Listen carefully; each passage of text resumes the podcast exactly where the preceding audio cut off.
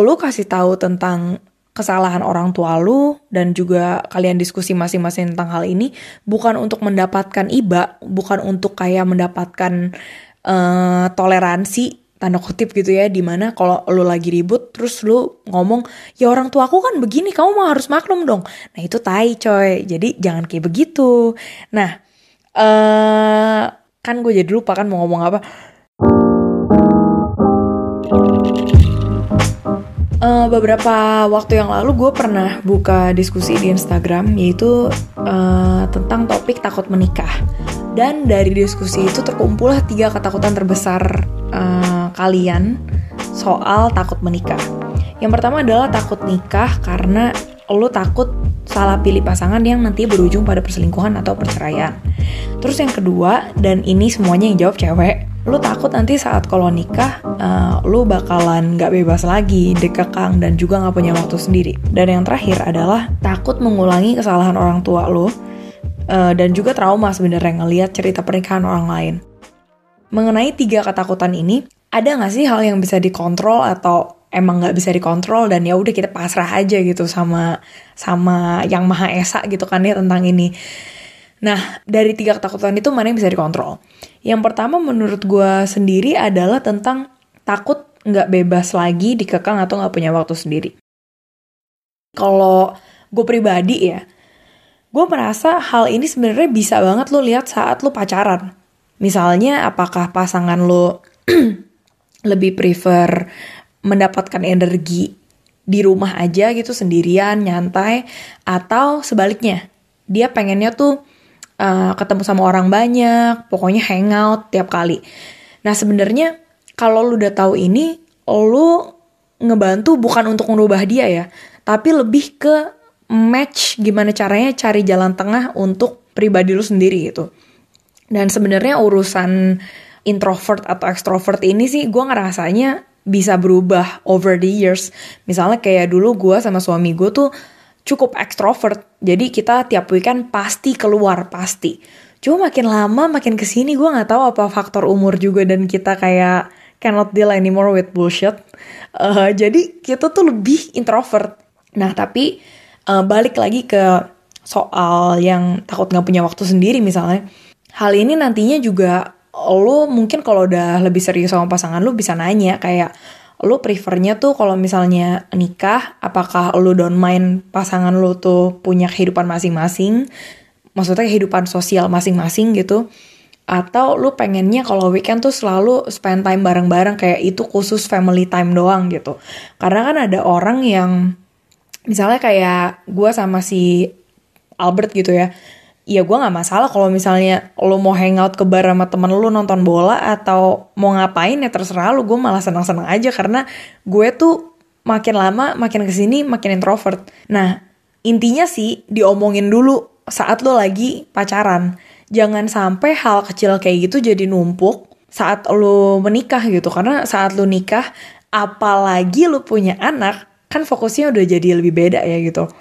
Sekarang masih dengan ketakutan yang sama sih, cuma lebih ke hal kayak takut dikekang. Cara mengakalinya nih kalau dalam hal ini sih menurut gue lo nggak perlu bombardir pasangan lo dengan uh, apa ya dengan buku-buku feminisme, teori feminisme dan sebagainya gitu. Tapi cukup lu observasi tiga hal berikut ini aja. Yang pertama tuh gimana sih pembagian role rumah tangga antara ayah dan ibunya. Karena kan dari situ kelihatan ya apakah ayahnya tuh maksa ibunya untuk di rumah doang, padahal tadinya tuh mamanya mungkin uh, wanita kantoran. Dan juga mungkin ya kalau saat lu udah lebih serius sama si pasangan ini, lu bisa sih menanyakan ekspektasi pasangan saat nanti berumah tangga. Jadi ekspektasi dalam artian nih saat dia punya keluarga sendiri, apakah dia pengen istri yang di rumah doang atau kerja? Dan tanya kenapa gitu, karena menurut gue semua orang tuh ada alasannya masing-masing why they come to a certain decision gitu ya. Yang penting kan diomongin dan ya match sama value lu kan. Kalau misalnya lu nggak omongin, lu cuma assume doang, hal-hal yang seperti ini, ini akan meledak banget gitu. Kalau misalnya nih, let's say lu ketemu cowok yang memang pengen istrinya di rumah doang dan full time fokus jagain anak dan segala macem. ya udah menurut gue sih lu nggak perlu judge dia kayak alah dasar lu termakan budaya patriarki. Udah nggak usah. Itu bukan urusan lu sih menurut gue itu adalah apa ya hasil growing upnya dia di rumah yang mungkin seperti itu gitu loh. Dan kalau lu maksa tiba-tiba orang berubah kan ya susah juga kan apalagi misalnya lu maksa untuk tetap sama dia tapi value-nya jomplang gitu. Nah, ketakutan berikutnya adalah uh, tentang takut mengulangi kesalahan orang tua dan trauma karena ngeliat cerita pernikahan orang lain. Kalau misalnya hal ini, menurut gue juga bisa dikontrol. Dikontrolnya cuma lebih ke dalam uh, introspeksi diri sendiri ya. Jadi you working on your trauma gitu. Uh, dan kalau gue sendiri sih, gue pakai pengalaman gue ya gue udah mention berkali-kali ya di di podcast gue atau di konten gue di Instagram. Uh, Sebenarnya gue paling takut itu gue mengulangi kebiasaan ayah gue yang uh, suka selingkuh gitu. Nah again ya gue kalau lo baru dengerin podcast gue, gue nggak bermaksud untuk ngatain bokap gue, tapi ya yeah, I just let it out there as a case gitu ya. Bokap gue juga baik dan bertanggung jawab, cuma we are not talking about it. Anyway, soal hal ini ya akhirnya gue mencoba untuk melakukan tiga hal sih. Yang pertama itu adalah gue mengobservasi akar permasalahan orang tua nih ya, orang tua gue nih apa gitu. Di hal ini tuh bukan cuma gue sekedar tahu doang ya. Terus gue trauma dan nangis-nangis, tapi gue juga paham sebenarnya apa sih kayak di bawahnya si tip of the iceberg ini tuh ada apaan gitu loh. Pakai contoh gampang misalnya lu ngeliat orang tua lu tuh kalau misalnya berantem tuh hostile. Dalam artian piring udah terbang ke mana-mana. Pokoknya ya gitulah ya physical gitu misalnya. Nah lu coba deh pikirin apa mungkin itu ada hubungannya nih dengan communication skills dan EQ mereka berdua yang ya I don't know maybe rendah gitu kan. Dan kalau misalnya iya ada hubungannya gitu, gimana cara lu untuk mengasah kedua skills itu yang communication and also EQ lu untuk lu nggak mengulangi kesalahan yang sama. So itu kan jadinya solutif gitu ya uh, daripada lu cuma ketakutan-ketakutan doang, but you you go nowhere gitu. Yang kedua adalah cara menanggulangi hal ini itu dengan uh, mencoba terbuka sama pasangan mengenai kondisi orang tua kita. Dan juga ini nggak cuma lu doang yang perlu jujur, tapi pasangan lu juga harus melakukan yang sebaliknya. Nah, kenapa ngebahas hal ini tuh penting banget? Sebenarnya bukan untuk uh, mendapatkan iba ya, mendapatkan belas kasihan dari pasangan. Enggak, gunanya tuh bukan itu sama sekali. Gunanya itu lebih ke untuk tahu aja sih dari kesalahan-kesalahan orang tua kita masing-masing, ini ada emotional baggage-nya nggak kita?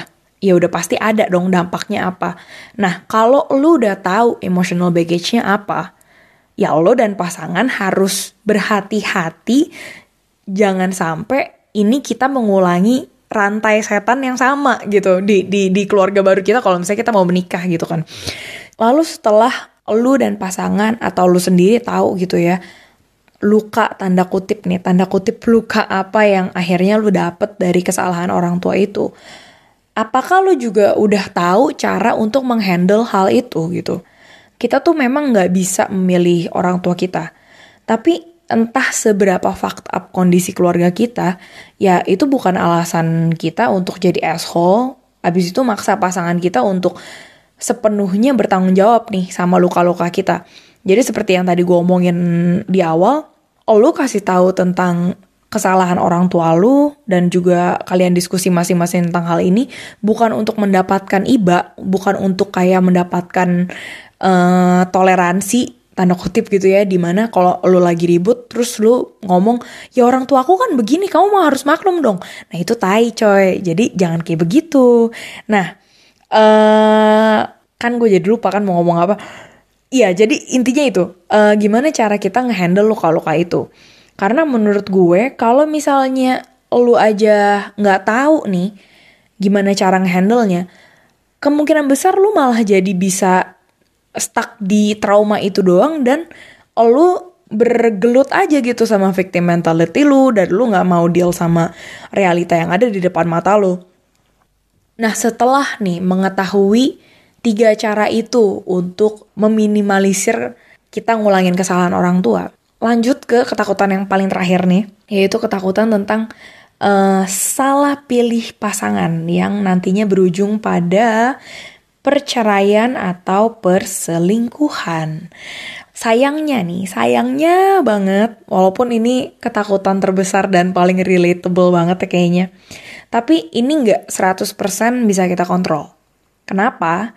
Karena menurut gue pribadi, walau seandainya kita udah memilih pasangan dalam kondisi yang nggak lagi apa ya nggak lagi buta cinta gitu lah ya tapi kan siapa tahu sih kalau misalnya 5, 10, 20 tahun ke depan kita dan pasangan tuh grow apart gitu. Karena kan lo aja seseorang yang berbeda hari ini dibanding 5 bulan yang lalu. So can you imagine kalau misalnya lo orang barengan bertahun-tahun gitu kan. Apalagi ini komitmen untuk selamanya. Jadi of course lah dari lo awal pernikahan sampai lo di pernikahan entah di umur berapa yang sekarang udah pasti lo menjadi sosok dua sosok yang berbeda gitu kan. Nah pertanyaannya ini adalah apakah kalian berdua bisa saling catch up nih dengan perkembangan atau perubahan masing-masing. Kalau misalnya nggak bisa catch up, misalnya yang satu udah di atas banget tapi yang yang satu lagi masih di bawah, nah itu kan yang disebut dengan kejadian grow apart atau lo mau bilang kamu udah berubah, kamu nggak sama lagi, nah that that that kind of thing kan. Nah hal lain juga sebenarnya selain growing apart adalah kadang lu tuh nggak tahu kalau misalnya pasangan lu itu memang sejago itu untuk nutupin masa lalunya yang kelam. Uh, sebenarnya hal ini karena kita nggak bisa kontrol 100%, gue kalau gue pribadi sih cuma bisa mengawasi kali ya mungkin ya, atau memonitor hal ini dengan satu pertanyaan, yaitu apakah pasangan kita lebih suka ngambil jalan pintas kalau misalnya kita berdua lagi ada masalah dan apakah dia punya skills yang cukup untuk introspeksi diri. Kenapa menurut gue pertanyaan ini harus ditanyakan berkali-kali gitu ya sebelum lu memutuskan untuk berkomitmen sama orang ini selamanya. Karena di mata gue yang udah menikah dan gue juga udah ngeliat berbagai macam kisah pernikahan di luar sana gitu ya. Beneran itu aduh lu mati banget deh kalau misalnya pasangan lu tuh nggak punya skills untuk introspeksi diri. Karena nantinya kalau misalnya nih lu orang berdua ada masalah, terus si pasangan lu tuh nggak bisa atau mungkin tidak mempunyai skills untuk mengintrospeksi diri sendiri. Dia malah bakalan gampang banget untuk langsung cari tanda kutip kenikmatan sementara gitu. Langsung cari pelarian di luar sana ya, entah dengan kerja gila-gilaan atau entah dengan uh, selingkuh misalnya atau mungkin jadi judi atau apa pun lah yang ya cerita-cerita horor pernikahan yang pernah lu dengerin gitu kan. Jadi um, mengenai tiga ketakutan terbesar itu sebenarnya tiga ketakutan itu adalah ketakutan yang sangat-sangat sangat-sangat wajar. Karena kalau lu merasakan itu ya artinya lu peduli kan, lu mau mencoba memberikan yang terbaik. You want to make this thing works.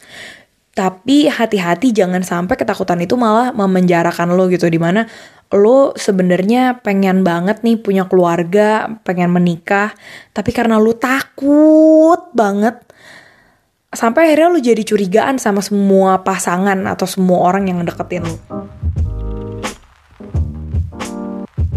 So itu aja dari gue tentang topik tiga ketakutan terbesar kenapa kalian takut menikah. Kalau misalnya kalian punya topik-topik lain yang mau dibahas, silahkan langsung kontak gue via direct message di Instagram @abjadtersirat.